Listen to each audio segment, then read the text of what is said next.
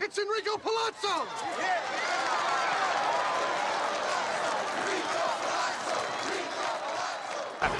How about that? You should have been pulled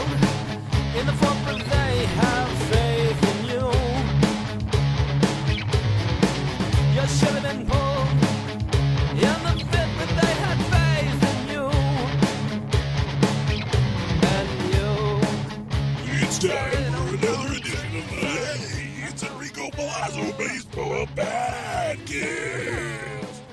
It's episode 31.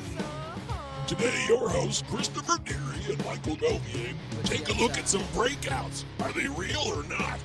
They also go through some trade scenarios. A would you or would you not? Plus, real big fish in a small pond. All that and more on today's Palazzo Podcast. Take it away, boys. For this long time, long time goodbye says wait. That's how far. Hey, welcome to the Palazzo Podcast. If you're watching live on Twitter or Periscope, thank you for tuning in. It's always a pleasure to have you. My name is Michael Govier. This is the 31st episode of our baseball show. Can you believe it? 31 episodes, dearie. How did we get here? Uh, lots of hard work and patience. Oh, I like that. A What's- dedication, a focus. We didn't quit. We did not No. quit. We definitely did not quit. That's why I'm proud of us. We gave everything we had, and I have no regrets. So we're really excited to be doing this show today because there's a lot going on. There's tons of baseball action. Don't forget, you can find us Palazzo Podcast, two L's, two Z's on Twitter and Instagram, and you can follow us when we do the show live. And as far as the baseball quickies, uh, I want to take a moment to acknowledge the fact that we have totally shit the bed on that, and we could do better. Our schedules are very busy and sometimes you try to push yourself to the limit and you don't get there and that happens. That's okay. You have to acknowledge that but we're going to try to keep doing them. We're, we're trying to give you like a quick 10 minutes or less like not even 20 minutes just like 10 minutes or less real quick get in get out. And hopefully we can try to keep that going. So our intent is to try to still do that. We're just trying to get on the same page schedule wise uh deary what's going on in your world? What's the latest man? Today's an anniversary of sorts. Uh, oh god. Do you know what happened 26 years ago today? yeah i sure do. It's depressing. Okay, let's not talk about it then. Well, no, it's a bummer. August 12th, 1994, the season officially ended, Yeah. and the Montreal Expos were wiped away from history, essentially. It was very sad. You know, it's weird. I don't remember like that day. Like, what was I doing that day? Was I like cent- centered around the TV on ESPN waiting for the live announcement of this happening? Obviously, there's no Twitter, there's no social media back then. Uh, I wonder what I, if I get in a time capsule. I'd like to go back, get in my time machine, find out what I was doing on August 12th, 1994. Time machine. Yeah, August 12th. I was probably like playing basketball in my front yard on like roller skates with a bunch of friends or something. Basketball on roller skates. Well, on rollerblades, we used to play this game. Uh, we normally play it in the winter because you could play it with snow. We'd play tackle basketball with rollerblades on. So at any point, you could just tackle somebody. if they had the ball, we'd play two on two. It was rough. That is badass. We used to play a game called Slaughter Ball in like seventh grade, where you played with a s- soccer ball, and the two goals were pine trees. So, but you had to hit the the the stump, the what is it called? The thing that holds up the tree. Yeah, the, yeah, the, the stump, the root. Yeah, the root, the main. You had to throw the ball at it, and this is a pine tree. Pine trees, on the needles like go all the way down to the ground almost. It's a very low clearance, and you had to throw the ball, the soccer ball, and hit it to score a point. And meanwhile, it's like full on tackle, violent. So it was a very strange game. Hell, even Travis played that. Imagine Travis playing anything. He was really into it. Man, not into sports, or I imagine doesn't have very much athletic ability playing a, a game like what did you call it? Slaughter ball. Slaughter ball. That's Great right. name. Well, he used to. Travis used to play basketball with us, and he would play intense defense, like super Ah, intense, there it is. like psycho D, like the guy who's way too intense at like the Y pickup games, you know. but he couldn't do anything else. But he did play intense defense, so he deserves credit for that. I know a lot of those guys. Oh, I sure do. Uh, okay, so this is the Palazzo Podcast, two L's, two Z's, Palazzo Podcast, protonmail.com. Let's take a look at what's happening by leading off.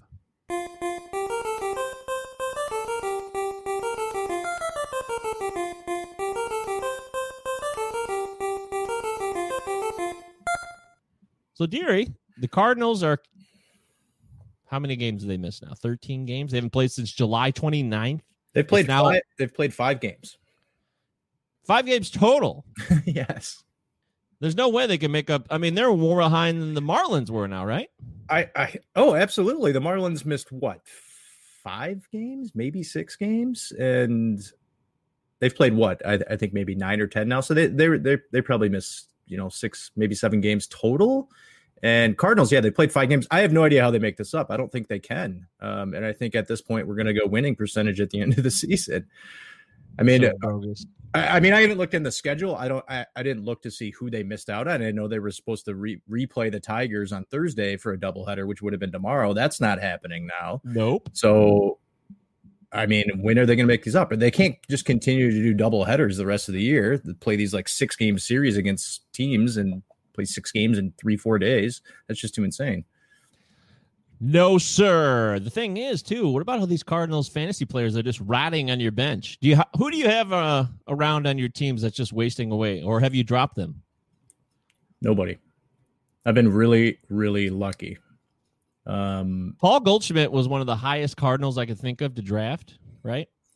Maybe the highest, if I'm thinking off the top of my head. yeah, gold. and I yeah, I Goldie and Flaherty. Oh, Flaherty, right? Yes, right. So I have I didn't believe in Flaherty, so I just lucked out by not believing in him. But that's the only reason. And now he's been pissing away. Nobody's been able to trade him. I, I mean, maybe you have. Maybe you've been lucky to trade him, but highly unlikely. I feel bad for you if you own Flaherty or Goldie. Uh, lesser known players like Matt Carpenter, you know, you could drop them, man. You don't have time to be just holding on to them, wasting a roster spot, in my opinion. Yeah, I, I mean, you would think that maybe yesterday or the day before, if you had Flaherty in a redraft league, you were trying to trade him, and at that point, like, shit, is anybody gonna is anybody gonna you know give anything up to get Flaherty? I mean, I think he's probably one that you do hold on to because he's gonna have some value once they do come back. But some of these other guys, yeah, you talked about, you know, Carpenter, maybe Paul DeJong. You know, a couple other guys. There's other guys out there that can fill those spots, no problem. You're just wasting a, a, a IL spot right now with those guys. Yeah, but I, I was really lucky. I didn't have any Cardinals. I didn't have any Marlins. Uh, obviously, I only played in three leagues, not 40 leagues like yourself. And Hey, by the way, though, me and Deary are one and two in Marty Tallman's uh, in the Motor City Bengals guys Roto League, so we deserve credit for that. we're doing great. I haven't made that many moves either. Um, no, neither. I I mean, drafted a decent team. Yeah, but I just want to give a shout out to Palazzo Podcast representing in that league. That's a real league. It's only twenty five dollar buy-in, but it was still it was a competitive league with other industry analysts, so we deserve credit for that. But I also deserve to be chastised for being in too many leagues and stretching myself too thin. I'd set them every day. I really try. You know, there's five, six, nine, ten leagues. It's tough. And if they were best balls, it'd be a lot easier, but they're not. Of course. Yeah. Yeah. So moving forward for the Cardinals, they apparently had two negative tests in a row for a bunch of their players today. Uh, so when are they when are they back on the field? I don't know. I also I just basically don't care anymore. I'm like, hey, screw Okay. those guys. Yeah. They they jeopardized themselves. They got COVID, and it's been so bad that it's absolutely decimated their season. And it's gonna be a bummer when like a team like the Tigers wins a fair amount of games, but their win percentage doesn't equal a team like the Cardinals who play ten less games and they make the playoffs and the Tigers don't. It'll suck. Yeah, I really hope that the Cardinals don't factor into any playoff chase at all if they, you know, are six, seven games less than everybody else. I, I just hope that they're not even in the race, which most likely they will be. Considering, Oh. consider well, half the league makes the playoffs, so That's true. be in it. Well, the uh, A's and Astros had a little showdown on Sunday. Ramon Laureano had to look like a badass versus Alex Cintron. You know, the trade off there was pretty weak. You got a bench coach versus one of your better players on the field. That was not a wise move on Laureano's part, but he only got six games. And I say only six because I, I was expecting more. So this isn't as bad as I thought it was going to be. Yeah, I thought we were going to see about you know seven to ten games. Then maybe an appeal gets it down to six. Which uh, I don't know if he's going to appeal. Is he going to be able to get it down to maybe four? Uh, I don't think so. I, I wouldn't be surprised to see. Just take it. Maybe he'll go down to five, but I don't see it being reduced more than one game because they had to set a t- standard on this. And I know he's an important player, and the A's are a great team. But uh, MLB was I was expecting to get like ten games for him, but hey, what do I know? Do you know what was track. said by Cintron? No, do you? No, I have no idea. Yeah, this really is something about his mama. This was a mama joke, you know. Oh, you yeah, just mama couldn't take it. We haven't seen Yeah. anybody just dart off the field like that in a long time to head for a bench. Those are always fun, man. Yeah, I mean, you're you're running into the jungle if you're there by yourself, going towards a whole bench of players. Yeah, and he'd been hit three times over the weekend. That's a lot. I mean, that's a lot for one guy to be hit. And the Blue Jays. How about those Buffalo Blue Jays? Woo! How's that park Playing Sahlen Field. It looks pretty bland. It's also just an ugly minor league park because if you look to the outfield, this is all this metal sticking up. A lot of metal. Just Metal. sticking- Yeah, I don't even know what it's for. It's it's very busy outfield. Uh, There's nobody you can't sit in the outfield because it's just a bunch of shit out there. So, anyways, Blue Jays started off right. They got a win in their first game at home. Quotation marks at Sahlen Field. Congratulations, Travis Shaw walked it off, and they beat the Marlins. So. It took how long for them to play a home game? It was about two and a half weeks. Yeah, 15 ga- 15 16 games. Yeah, Maybe more. I think they're like 7 and 11 maybe. yeah. I, I thought their record would be better. They were playing well, and I guess they, They kind of started slipped up a little bit. Yeah, yeah, started- I love their offense. Uh, Vladdy's doing nothing. That's a real problem for them. It's basically Teoscar Hernandez carried them for a bit, and Bo Bichette's stepping up now. And Cavan Biggio's playing okay. He's not playing outstanding, but Yeah, Vladdy's he's- playing really bad. Yeah, Vladdy really has, you know, uh, two years ago, that's all we're hearing about was Vladdy's the future. Vladdy's the first future, number one prospect. Uh, it looks like Tatis Jr. is that guy that's taken that mantle so far. Yeah, between Robert, Tatis Jr., Wander Franco, and Vladdy Jr., I think Vladdy's the last of all those guys now. Yeah, I mean, Wander, we haven't seen yet the majors, but uh, Robert's a star already, man. God, just watching that that those last three games against the Tigers, that guy's a superstar, man. He really is. I love the way he moves in the outfield. He looks like Bo Jackson the way he runs because he's so big too, and uh, yeah, that power just puts it out of the park, no problem. Uh, he's he's a real, real star. He is a superstar. He's a shining star, no matter who you are. I remember that uh in the '90s that Pure Funk mix came out. I think Dave had it. It was a big time CD in like 1997. Pure of course, Funk. David. Dave had the dumbest CDs ever. He had like um the Scorpions, Pure Funk, uh, Ted Nugent. Huey Led Lewis Zeppelin. the news. No, he didn't have huey Lewis. He should have though. That would have been great. I went golfing with him last summer. He's like, uh, "Hey man," he's like, "Can we listen to some Huey's greatest hits?" He's like, it's the, "He's like, it's the only CD I have in my car." So I, I fired it up on my Spotify, and we played like nine holes straight where we just listened to Huey. it was hilarious. Wow. Dave was singing it; he was all into it, man. Uh, as far as the injury front goes, um, bad news for CJ Cron. Really, really having a nice season, swinging a good bat. Even though they got bogarted by the Cardinals, they had to miss that series. So if you look at the numbers for the amount of games they played, he's been playing really well. He's been hitting home runs. He's been a great fourth hitter for them. And now that he's out, he has a sprained knee, and you don't know how long it'll be. I didn't get the official ligament it was either. Do you know? I'm not sure. He said he's going to have to have surgery, but he's going to hold off to the offseason. Uh, I'm Yeah. not sure he's going to be back the, this season. And if he, even if he does, he's going to be able to come back and play first base for them. I don't think so. And I don't see them putting Cabrera over at first base. So I don't think Corona is going to come back and get the DH spot. So I'm not sure we're going to see CJ Cron again this year, which is too bad. It is too bad because Miggy needed him, and now that he's gone, Miggy, to me, Miggy's value goes down a bit. This hurts him because he needed Cron to support him, and now it's a big drop off. I mean, Candelario, Christin Stewart, eh, I wouldn't be so excited for those guys backing me up. No, I would he's an old man. I would not be scared of those guys whatsoever. So yeah, he has he has no protection to the lineup anymore. Uh, this is a really really devastating injury for the Tigers. It- It's not like- huge. it's not like Cron plays the best first base, but uh, the fact that he can put the ball out of the park and move guys around on the bases, and if Miggy's on base at any point, Cron could just put one over the fence and drive him in, and you're not going to get that from Jeimer Candelario, Christin Stewart, uh, any of the other bozos they got on that team. I mean, it's It's, too bad. Yeah. It's too bad because Cron was actually walking a bit more too. So unfortunate. Uh, Ronald Acuna's wrist. He's sitting out again today. So this is two straight games. This is really freaking me out. yeah, I'm free. Dynasty owner. I'm very concerned right now. I hate seeing this.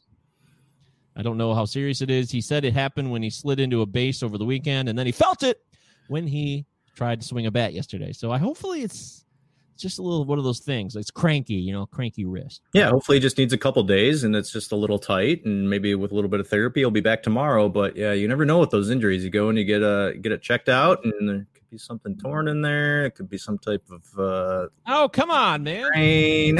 no, I sure hope So not. I mean, I have Acuna in almost all, all of my leagues, so I, and I definitely have him in my dynasty league.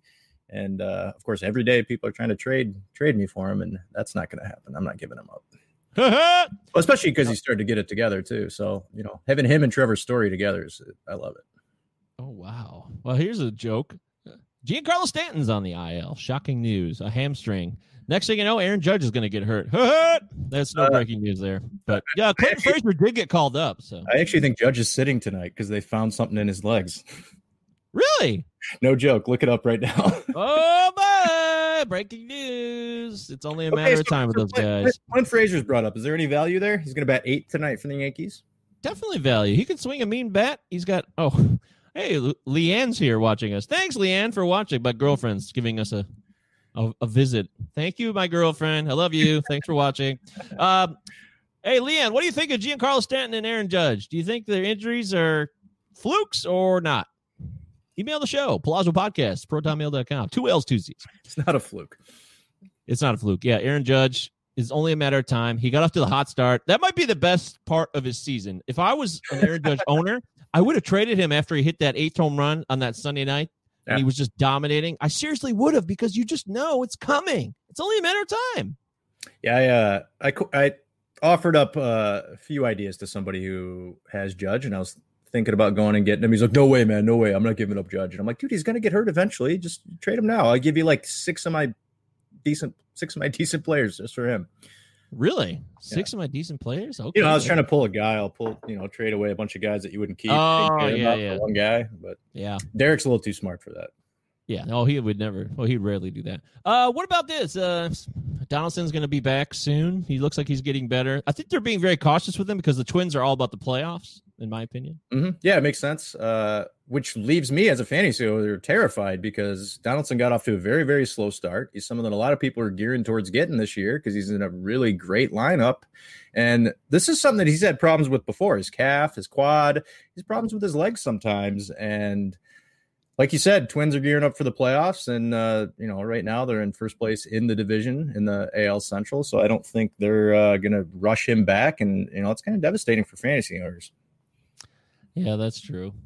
Uh, how about this? How about some Diamond Kings, our stars of the week? Some recent players to take note of and give thanks to. We got to do it. This is the show that has ripped Charlie Blackmon more than any show on the internet. Charlie Blackmon's hitting 500. He's playing very well, and we have to we have to salute him. We have to we have to bow towards Mr. Blackman and say we apologize. Yeah, I'm sorry. I'm sorry, Charlie. I did not buy into you. You're batting 500, 534 BABIP right now. 92% of the balls he is hitting right now is medium to hard hit rate. So he's just murdering everything he hits. And his patience is up as well. He's not swinging out of out of his shoes and swinging out of crap out of the zone. So he's just on one of those tears that you go on for for a good month. Uh, he'll probably come back to earth, but he I expect him to still probably bat like 380, maybe 390 if he can at least keep it up. I think I heard something if he batted 364 the rest of the season, he'd bat 400. Oh, well, that's doable. And by the way, 60 games of 400, you know, it's not bad, but don't start comparing it to Ted Williams. Get out of my face with that crap. You know, I don't want to hear it. I've heard it on every single podcast. Every, Oh, like God. ESPN, uh, ESPN, MLB Network. They keep talking about it. They talked about it on the damn Tigers pregame today.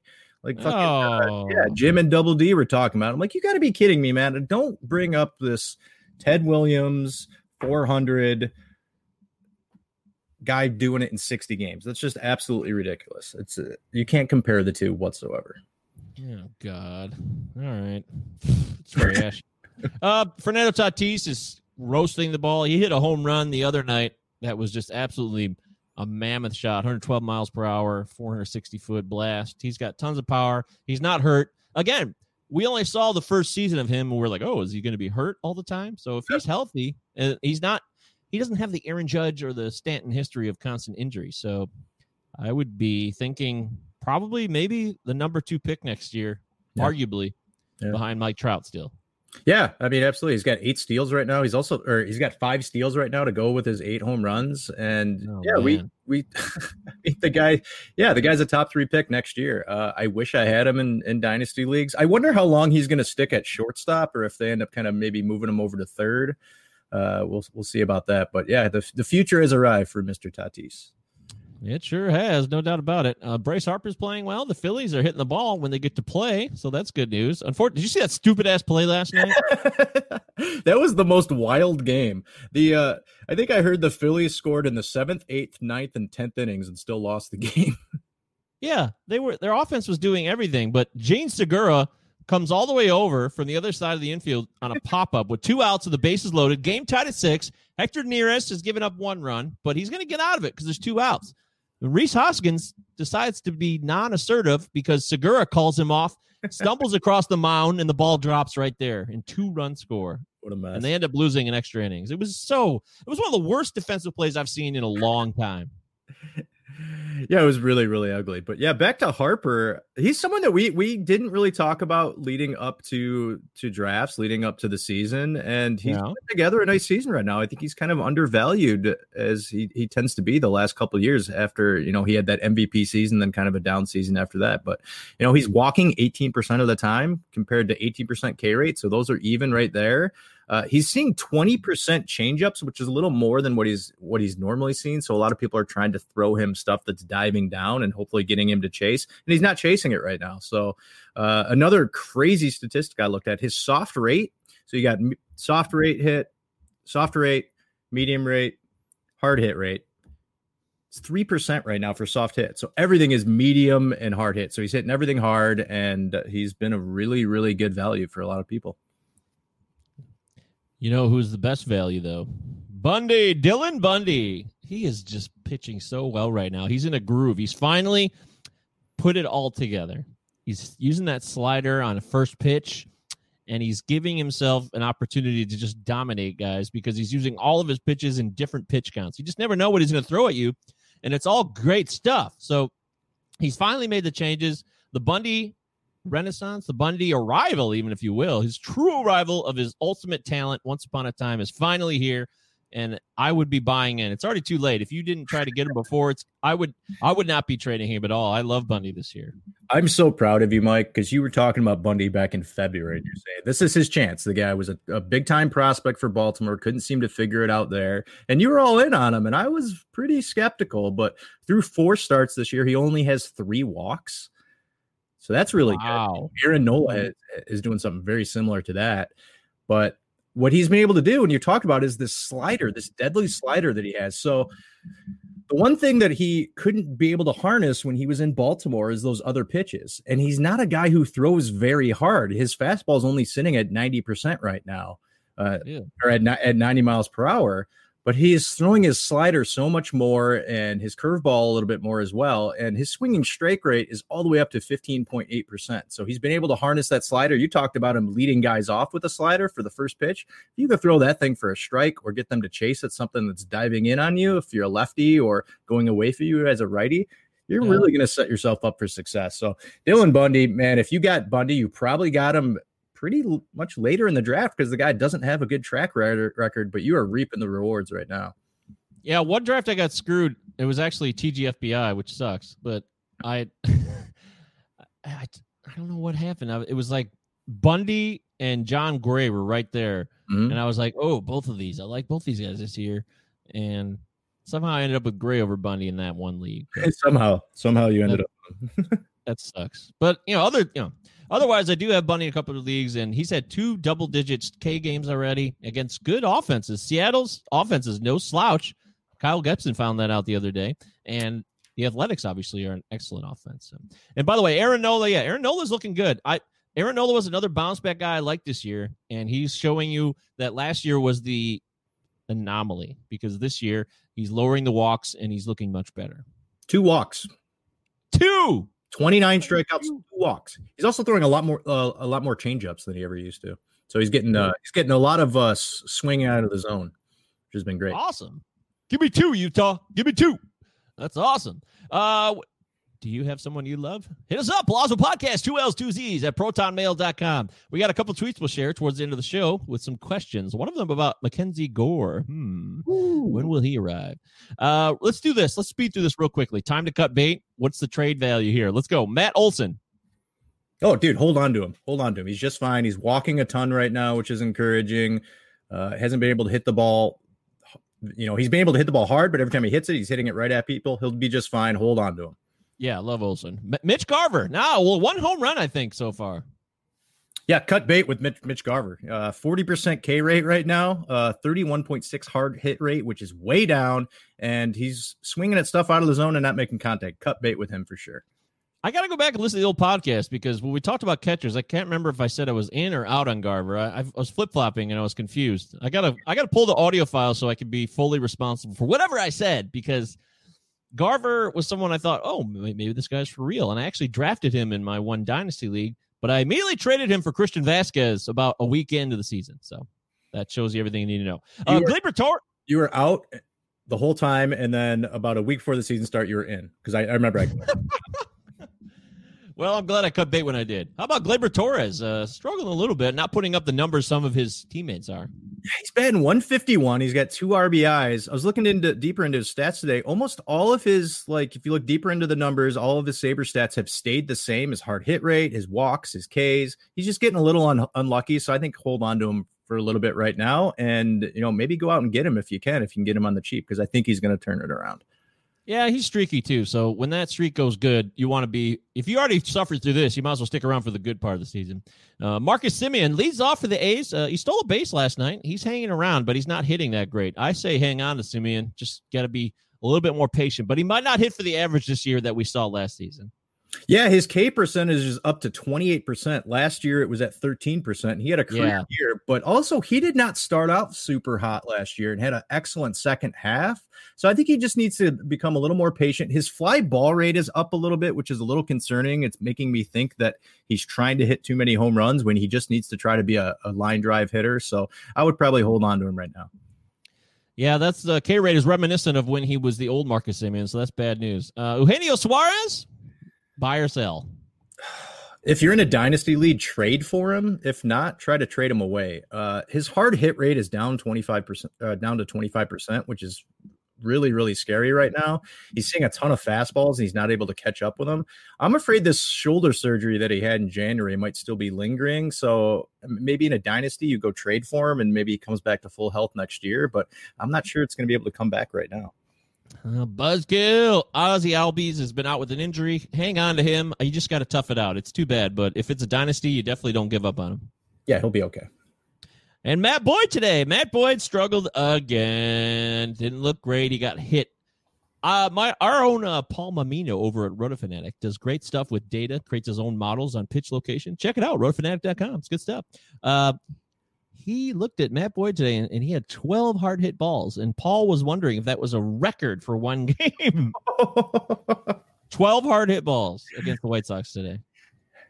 Yeah, I mean, I, I I didn't start him in his second start of the season, and I certainly didn't start him today. And before the game today, I was trying to do everything I could to try to trade him because I was afraid uh, that he was going to have a blow up, and then he would absolutely have zero value. Obviously, we're from Detroit, so I thought somebody might buy in on on loving a Detroit pitcher, but Sure. uh, I'm still going to try to throw some trades out tonight. But if not, uh, it looks like I could be dropping him. Uh, you yeah, the value is almost as low as it could be right now, so you might just be stuck with them and have to wait for a resurgence. Get a start or two, bounce back, and then things will turn around. But when you throw in last season and what he's doing this season, I think the high K rate last year was just like the best part of it we'll ever get of him. And now the trade bait, like in real baseball, is looking even worse. They should have traded him last year now. You need to trade him last year. Ugh. Uh, Madison Bumgarner, dude, he's done. Yeah, who cares? If you have Bumgarner, you needed to get rid of him a while ago. You definitely shouldn't have drafted him. He's cashed in. That's why the Giants knew it. And the five year, $85 million deal they signed him to does not look good right now. That's bad news. Yeah, this is what I have in my notes. Bad signing for the D backs. Five year deal. The best is behind him. He pitched a ton throughout his 20s. Yeah, he did. You think about all those playoff rides they had. He was going consistently 200 innings for about six, seven straight years, and then the last few years, up until last year, he he was having some injuries and wasn't getting uh, you know full fully revved up with that arm. So uh, yeah, I think it's over for Mad Bum. Yeah, they say it's back spasms, but we'll see. And then Robbie Ray. Everybody talking about Robbie Ray's mechanics. New season. He's got the hair, it's all poofed out, and he's got these new slight adjustments he's made. It's simpler, it's easier, less busy. He's going to change for the better. And what have we seen? We've actually seen a worse result. The Robbie Ray we have this year is awful. We'd much rather have the Robbie Ray of last year. I mean, he is striking guys out still, but the walks are out of control and he's getting hit hard. He, he can't get out of the fourth inning half the most of the time so far. It's just a disaster. He walks over seven percent. Trash. It's, it's so bad. Uh, left guy. percentage is at 61%. That's awful. And he's given up seven home runs. So if you have a Robbie Ray, drop him. I say I'm actually going to go the opposite. I'm going to say hang on to it because it can't get any worse, and it's possible it does get better. Now that's a risk. I understand that, but if you already had Robbie Ray, unless you're desperate and you're like really fighting for a playoff spot and you really need a roster space, you want to stream, and you can do that, then go ahead. But I would, I have Robbie Ray in one league right now, and I actually decided not to trade him because I just, I just think it can't get any worse, and it'll get better eventually. Uh, and I don't have a lot to base that on. You don't have to start him. And let's say, you know, if you're in a league with that's like you have K per nine as a stat, um, you know, that's something that could help you. And, you know, he could easily come out in a game and strike out 12 guys and maybe walk just five or six instead. Well, unfortunately, wins are still a category in a lot of leagues, and he did get the win in this pre, not his last start, but the one before that. He actually got a win, even though he was not good. But it was like a nine to six lead at the time for the Diamondbacks, and it was Robbie Ray. Why did I ever trade for him? That was stupid. All right, let's talk about some real big fish. Bam, bam, bam, bam, bam. Sell out with me tonight. Remember that? Remember the '90s, everybody? Or maybe you're listening to this and you weren't even born yet. It's very possible. There was a ska revival in the 90s. There was a great ska revival. I think it was the better version of the, you know, the whatever the original ska version was. The ska revival was much better. But of course, that's when I was a teenager. We used to go to ska shows and even big, even it got so bizarre with ska that like these swing bands started getting big. It, it was like an offshoot of ska, like Big Bad Voodoo Daddy and all that stuff. And, Absolutely. Squirrel nut zippers. yeah, in the afterlife. Yeah, yeah, look about Yeah. it, right. Yeah, I remember. You, you can, if you told somebody that right now, so there's this big, huge ska, you know, resurgence going on. You know, it started, I want to say, you know, late 70s, early 80s. There's this huge resurgence in the late 90s. And then all of a sudden, swing was cool for like a year. it No one happened. would believe you. Yeah, the Mighty Bosstones were in Clueless. They, I think, one of those and one of those other bands was in the Swingers, like Squirrel Nut Zippers or Big Bad Voodoo Daddy was like the It was Big Bad Voodoo Daddy. Big Bad Voodoo Daddy. There you go. So real, these are real big fish. Are these breakouts real? These are big time fish in a bigger pond. So they might not be as big as they think, but are they? Now, the first guy you have listed here is, you know, I love this guy, Dylan Moore. Dylan! Dylan Moore, as Matt Williams told me the other day, he's crushing the fastballs. And as long as people keep serving him up fastballs, he's going to hit 112 miles per hour home runs to opposite field, to dead center field. He's got real power. But if the pitchers start figuring out that they need to throw him more breaking stuff where he's not making nearly as good a contact, then it'll probably be over for Dylan. But he also gives you positional flexibility, the second base, third base, outfield, shortstop. So this is a guy who's also stole three bases. Everything about him right now looks promising, and you should ride this wave as long as it lasts. Yeah, ride the train for now. Uh, I've thrown some just insane offers out to people. Uh, I have Dylan Moore in all three of my leagues. Uh, I'm trying to get rid of him just because this is the highest value he's ever going to be at. But if Yeah. I don't get rid of him, I think I'm gonna I'm gonna be okay because I have three really solid teams. He you, you talked about the position eligibility. In fact, he can steal bases, and sure, he's probably going to come back to earth, but he still may able may able may be able to give you some value going forward. So uh, and he hits out of the two hole. right now. Yeah, exactly. That's that's another thing that's huge. He's got a great lineup spot. Everything about him is beneficial. So, you know, a 60 game season, maybe this will last the whole year or a, a greater percentage of it. Who knows? And his teammate Kyle Seager has shown a resurgence. He had a grand slam the other night, and I mean it's not a breakout because he's been around forever, but it, Kyle Seager's a guy that is always dismissed because he doesn't walk a lot. So in OBP leagues, he gets kind of pushed to the side, but he can hit for an okay average and give you some power. So if you're looking for that to fill the void at third base, then hey, why not? I, I don't have Kyle Seager anywhere, but I don't I don't understand why people would dismiss him if you needed it. Yeah, I think he's kind of been overlooked um, these last few years just because the Mariners have been terrible. But this guy's been in the league for a long time. I mean, he had a really good start to his career. He had this first six years of his career, he was putting up 20 to 25 home runs, batting, you know, about 280s, batting 300 right now. There's a Yep. reason he's been in the league this long. His hard hit rate right now is over 50%.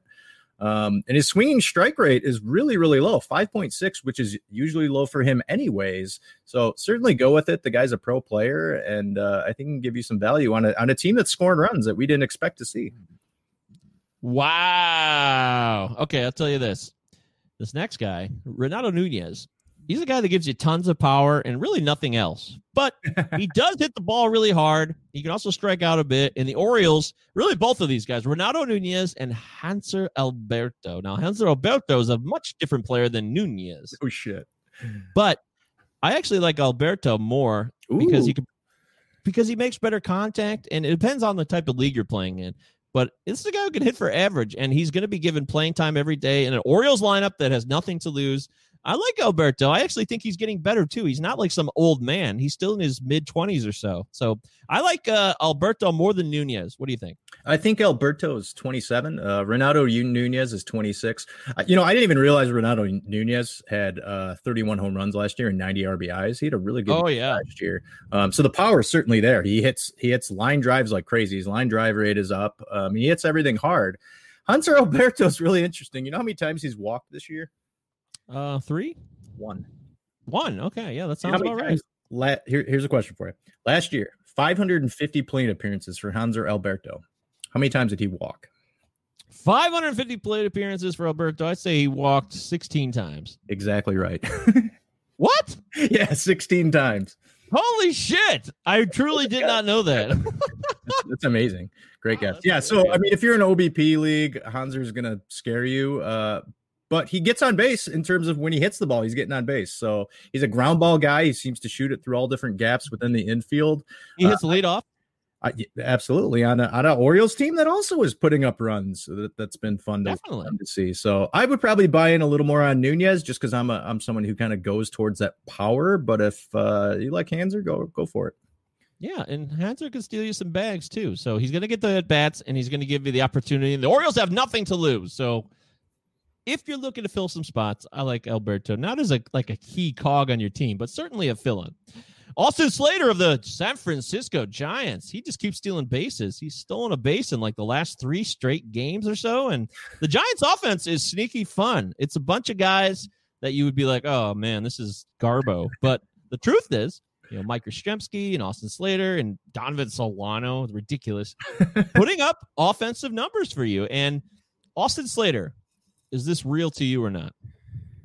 Yeah, I said at the start of the season that the Giants were going to be the one team I absolutely didn't want to watch any games. Uh, Yeah. Austin Slater has five stolen bases. This guy has never shown speed before. He never stole bases throughout the minor leagues. So Hmm. I don't understand where this is coming from. All of a sudden, he finds a way to steal bases. I think he's how, how old is Austin Slater? Twenty seven, maybe. 57 years old. He's 57. Yeah. So it's amazing that he's doing this at 57. Now, the one thing that is encouraging, he always hit for average throughout the minors. He'd, he'd always hit 290 to about 320. So the guy's always been able to hit for average. And if he's in a lineup where these other guys seem to be able to, you know, do a lot and give you some fantasy value, like a Donovan Solano or a Mike Yastrzemski that we both said we kind of like, uh, maybe Austin Slater might give you some value, but I don't know. Five steals. He's been 13 for 38 so far. I mean, that gives you a 444 WP. It looks like fun numbers because he's also hit the three home runs with the five stolen bases. Uh, I, I don't know. Yeah. oh, Charlie Blackmon's up. Oh boy! I mean, Austin Slater's 27. He's not some like rookie who's come out of nowhere. He's been around a bit. He's not starting tonight, by the way. He's not in the lineup, so it depends. Oh, a dope scope. Drew Henson would have got the W. We got random comments from Dope Scope, whoever that is. Dope scope. Yeah, Dope Scope's checking in, and then Blood Sledge Electric Death Chickens. Boy, this is definitely someone from Hartland, Michigan, a long time ago. Anyways, uh, no, I'm totally sidetracked by Dope Scope. Whoever you are, Dope Scope, thanks for Dope tuning Scope. in. Uh, uh, Zach Plesac, Zach Plesac, and Mike Clevinger. Really, they both let down their team, and now they're on the restricted list. It's sad. I would try to move both these guys because I just actually I would like to keep Plesac for the season because he's really impressed me. I Mhm. think Clevinger's overrated now, and that's Ooh. coming from someone who was really buying in on Clevenger this year. I just look at him; he's always going to be busy and messy with that delivery, and he just he just does dumb shit. And I thought I really I love his slider, I love his stuff, and I love his uh, personality. But after this last experience where he looks like a hypocrite and a scumbag, I think I'm off Clevinger now. He's in the doghouse with Michael. Sunshine is in the doghouse. Man, that sucks because you were so high on him for like four months. I have a lot of them. It's true. So is- that how it works? Someone uh, does some scumbaggy stuff and then you're done with them in fantasy? No, this one's pretty extreme. This one's like this one he has to it's a combination of both. I mean, I can forgive a guy. I've made mistakes in my own life and Mhm. certainly I could stand in judgment of no man without standing in judgment of myself, but it's also the early returns from the first couple starts. I mm-hmm. watched him and I was just uncomfortable. I wasn't like feeling the confidence. It just felt like he was on the brink of giving up more and more runs and doing something stupid and you put all this together, and I just feel like Clevinger is more hype than reality. He'll never win a Cy Young. He'll never put it all together, in my opinion. I would way wrong. Shane Bieber is the superior pitcher on that staff, and I got that wrong. All right. You're going with your gut. I love it. Yeah, I, I mean, you look at the numbers too. He's walking more guys already, and the strikeouts are not phenomenal. They're okay. It, it's just a mess with him. But Zach Plesac is a he's a real value, and you probably got him possibly off your waiver wire or picked him up in a fab bid. So you don't want to let that go because you're turning a great value out of nothing. Yeah. So- you get him for nothing. You hold on to him until it all falls apart and then uh, then you try to make a move. Yeah, and there's no guarantee that he has COVID either. It was just they were worried about it. So it won't, doesn't mean he'll be out forever. He's in detention. And then Maikel Franco's on this list. Why, why are we talking about Michael Franco? Because Maikel Franco goes on these two week runs where he hits home runs and gets a ton of RBIs. and every Oh, time he does this, I have him. So I picked him up last week because uh, my normal third baseman was out for the day. So I picked up Maikel Franco and I've rode him the last week. He's got like four home runs over last week, like 10 RBIs. Uh, he does this every single year where he goes on these two, three week runs where he'll put up basically a quarter of his home runs for the season and then he'll fall apart for a month. So I'm riding that train. It's only going to last maybe three, four more days, but uh, I, I wanted to give a mention to it. Uh, and Hunter Dozier is back, but Hunter Dozier is playing the outfield now for them. And KC's offense has been looking pretty decent. Soler's having a pretty good season. Whit Merrifield's having a great season. So Maikel Franco, where he's batting the lineup, he's got a lot of RBI opportunities. So uh, if you have Maikel Franco, the value is as high as it's ever going to be. Try to trade him. Wow. Maikel Franco, such an afterthought to me because he never walks. It bothers me. But he does go on power binges. I'll give you that. And that lineup is underrated. With Hunter Dozier back, that KC lineup's pretty solid, actually. This is the Palazzo Podcast, two L's, two Z's on Twitter and Instagram. Palazzo Podcast at protonmail.com. That's where you can find us. Ask us questions. We have one more little scenario we're going to lay out here and then we're gonna do two quick Twitter questions. So, Deary, you have control of the floor. Yeah, so I got some trade scenarios. These are all kind of scenarios that have either been offered up to me as suggestions for trades within my leagues, or I have offered to other people. I just want to kind of get your thoughts on these, and I can give you more background to it as well if you'd like. Okay. First one, Aroldis Chapman, who obviously is still on the IL, coming back from COVID, and he should be back within the next week. Uh, they're saying he's gearing up to see some hitters within the next couple days. Aroldis Chapman for Marcell Ozuna. Hmm. So I would give up Chapman to get Ozuna. Correct. I would definitely do that. Okay. I don't need any other contacts. Zach, Zach Britton has really been excellent for them, and I don't know why you would. Even though Chapman's a stud, Britton has really solidified himself. They actually had a package for Britton in the preseason that was specifically designed. It's a special shift where they use him in the game and they use the way he throws. and the way they expect the hitters to hit it to get this really funky, like seven guys, seven, like seven of the nine guys in the field on one side of the field. So Mhm. I think that they like Britton a lot and they'll use Chapman, but I certainly expect Britton to get saves, especially the Yankees being a good team. There's plenty of saves plus holds. If you're in a saves plus hold league, Britton will still have value. And I would rather have Marcell Ozuna, who's actually hitting the ball well, and he's a solid part of that Braves lineup. This is a K per nine and holds saves league. Does that change Ooh. anything? Mm, no.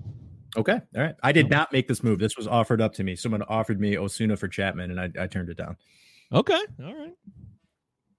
I go either way on that. I mean, I, I, I don't, I don't. I- uh, I, I think they kind of combo back and forth when uh, Chapman does come back, but I think Britton pretty much has lockdown on that because Britton is basically pitching how he was two years ago when he was with the Orioles and absolutely lights out. Okay. Ah, Moving on. Second one. Um, same league. Kevin Biggio. Is is it Kevin? Is it just Kevin?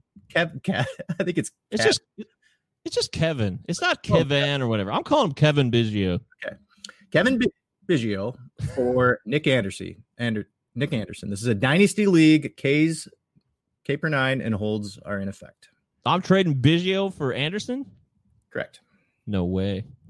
All I love Biggio, especially it's a dynasty league. I want Biggio. We're just getting into the goods here. It's only going to get better from here. Gives you steals, walks a lot. If he swings the bat more, which he's looking like he's doing a little bit more this season, I just feel like I can get holds. Even though it's a K and nine and holds league, I can get all those guys elsewhere. And Nick Anderson is not. Nick Anderson is definitely one of their high leverage relievers, and he's going to get those opportunities. But uh, I just think Biggio's a more unique guy at second base. Yeah, I think Biggio in a dynasty. I mean, he. I'm trying to get Biggio right now um, because Biggio. Mm. Is, uh, I, don't think he's ever going to be able to hit for average too well, but his, the the fact that he can hit home runs, steal bases, and walk a ton, it, it's gonna. I, I won't even care about his average if he if he can get on base. Oh, it's a killer combo. All right, next one up: Nick Senzel and Jose Altuve for Matt Olson and Jeff McNeil. Woo!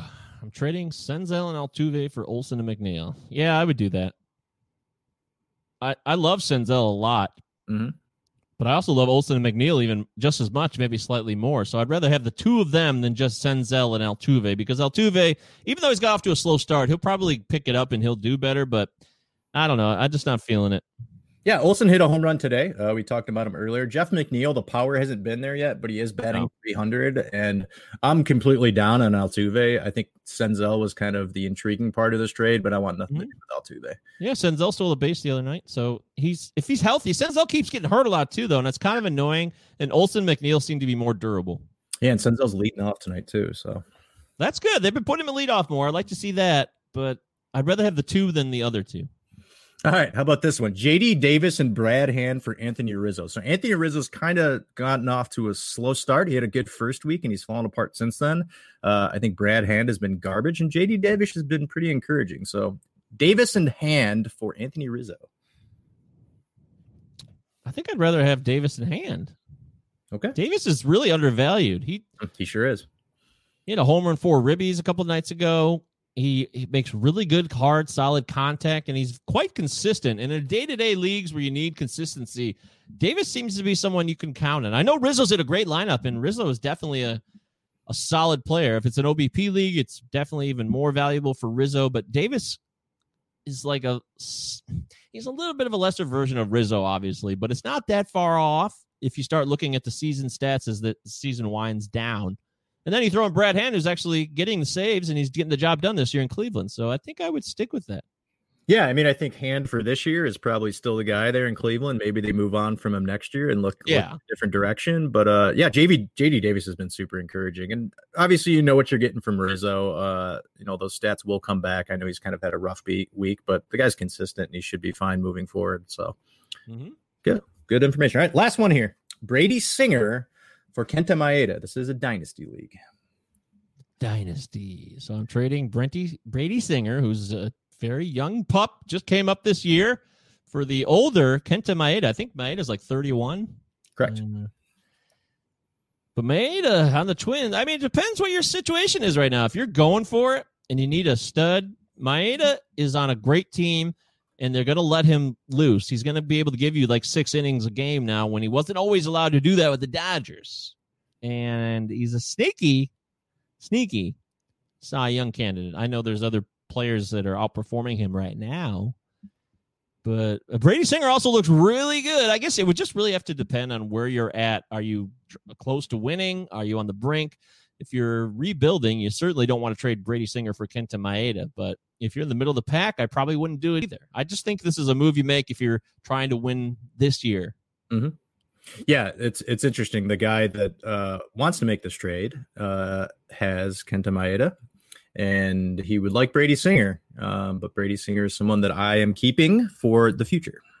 Definitely. He's got Brady Singer. I, learned about this recently. He's got a really intense competitive fire, and that's something you can't always quantify. But if you learn about it and you get to know about the player a little bit, that's something. If you throw the talent in with the competitive drive, it gets a real bonus. And I think Brady Singer is someone to definitely hang on to. Brady Singer was almost the first overall pick by the Tigers. Uh, the Tigers took Casey Mize, but uh, Brady Singer was in contention for that. He was college pitcher of the year that year. So Brady Singer is a guy that uh, was certainly highly touted. He just made it to the league a little quicker than uh, Casey. Yeah. Hey, I love Brady Singer. I'm I'm all in on it now. I, I was a little late to the party, but I'm in all the way. Yeah, I've watched a couple of his starts. And he looked good. He's got good control, uh, really good command with that fastball, and uh, I think it, the only way only way he can go is up. Whee! Okay, that's it. Those are the trade. By the way, someone just made a trade in my uh, home league. Uh, let me throw this one at you real quick. Uh, would you trade George Springer for Ozzy Albies and Austin Riley? Hmm. It is a keeper league. Springer's hurt. You know, Springer's actually older than a lot of people think too. Isn't he like 30, 31. 31, 32 years old? Um, obviously, Ozzy will get it together. Uh, the guy's got to start hitting the other way like he did last year, and that's why he was so. Well, they're yeah, they're both hurt, so it's like you're trading hurt players, right? you got Riley.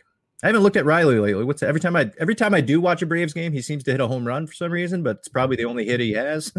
Oh, yeah, that's really all he does. He's not going to be hitting singles, maybe not even doubles. I mean, Riley is hitting 174, and he's either striking out or he's hitting a home run most of the time. That's seriously what's going on. Is this a keeper league?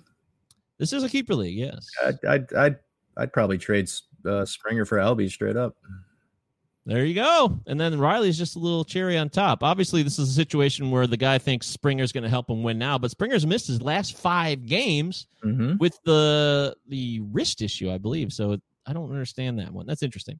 Hey, you got some trades you want to throw our way? Want us to review it? We love talking trades on this show. Palazzo Podcast, two L's, two Z's at protonmail.com. Hit us up on Twitter. Send us a DM, Palazzo Podcast, two L's, two Z's. Let's do quickly some tweets that were sent our way for this show. Awesome. How about this one?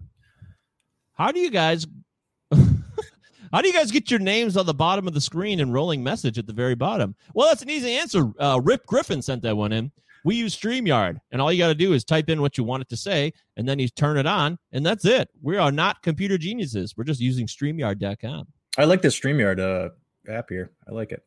Yeah, it works quite well. It's very uh it's not too expensive. It's a monthly rate and you can pay a yearly rate and it's cheaper if you want. So check out StreamYard if you're looking to if you don't know everything about how to set up uh you know open broadcast sourcing and stuff like that. That's gonna be more complex and take more time. Check out StreamYard. And then Doggy Miller, our old buddy. I believe this is this is Ty, yeah. This is from the Upper Decker podcast. He says, Is it worth hanging on to Mackenzie Gore or Casey Mize at this point? I'm tired of waiting.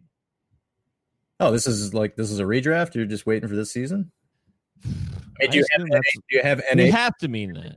if you have NA spots, you're just holding on to them. If they're just keeping up spots for you, then ugh, I don't know. Well, it seems like Mize is closer than Gore. There's it's, he Yeah. was tantalized last Sunday or the two the Sunday before that that Mize was coming up and then it didn't happen. That rain out. Um, I, I think Mize is up here in the next week because the starting rotation is looking like absolute garbage, and they're going to run into a point where they're going to have to start playing some double headers too. Uh, Yep. I'm, I'm pretty sure Mize comes up here shortly. Uh, Mackenzie Gore, I haven't heard anything about him coming up here in the next few weeks. I mean, people are saying possibly, but I mean, Ty, you're looking at the playoffs probably starting in your league in the next four or five weeks. So uh, I don't know. You cut bait? What do you think? Well, I think Gore has got to be getting the call soon just for a, a run here because the Padres are certainly in it. Yeah, absolutely. they've been going head to head with the Dodgers and winning games. Uh, I know the Rockies are in first place technically, but the Padres are like a game and a half out. So, in as far as their starting rotation, Chris Paddack is amazing. Dinelson Lamet Who's been awesome. Has been great. Garrett Richards has been good, and Zach Davies has been solid. So those four guys are good.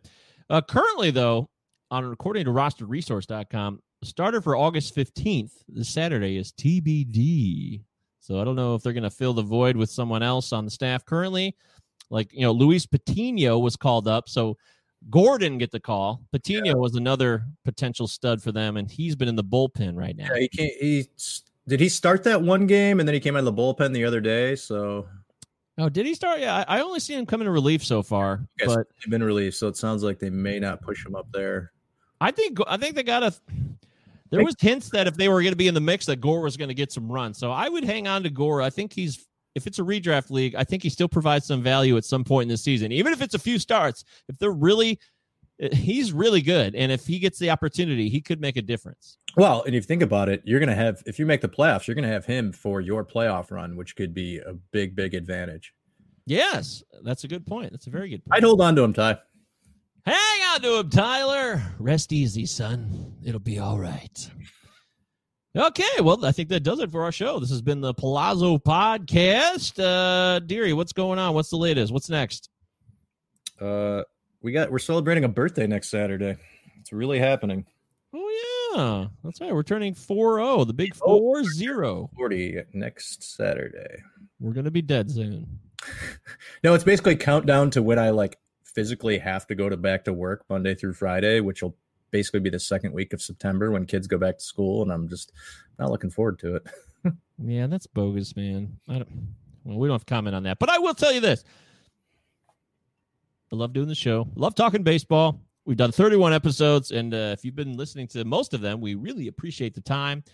You know, you can find me on Twitter. Make sure you can check out rotofanatic.com. We're doing all kinds of stuff. I do the quality start videos Monday through Friday.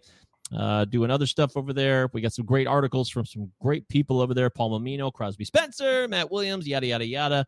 So check all that stuff out if you're looking to gain an edge on your competition in this goofy ass fantasy season, which looks like we're gonna com- we're gonna complete this. It's really gonna happen, dude. Yeah, we're doing better in college football. Sounds like the sharp idiots won't be coming back this fall. You know, I was watching the sports shows last night, like CBS HQ and Sports Center, and they were covering this in depth, like college football canceled. Like it's fucking news. we all knew this was coming. Like they're covering it so in depth. Like check out this angle and hear what this guy had to say. Where you been? Yeah, I mean it was so. I told you three months ago it wasn't going to happen. Yeah, they've been telegraphing it from the presidents for like the last four days anyway. So it's obvious. Now, what happens next? You know, we'll see. Maybe there'll be some rogue conference or some weird ass season. Now, we'll see if that happens. I, I don't know. I, I- I, I think think it's it's- football, but I think it's the chance for the NCAA to just completely blow up, and these schools say, "Fuck it, we don't care about the NCAA. We're going to go do our own thing." But one of my hmm. main college professors in sports business started talking about that. He goes, "Eventually, you will see a day that these colleges are just going to say, fuck the NCAA. We're going to go do shit on our own." So, that's true. Well, maybe this is that time. Interesting. but we're here to talk baseball, so fuck that. All right. Well, thanks for tuning in. We'll catch you next week. Uh, we're going to try to do the baseball quickies. We're going to get our schedule together. We won't make any promises on the show today because we don't want to look like liars, but we like doing them. We just got to get our lives together. So it's not like we're lazy. We're really busy people. Just give us a chance. All right, All right. thanks for listening, everybody.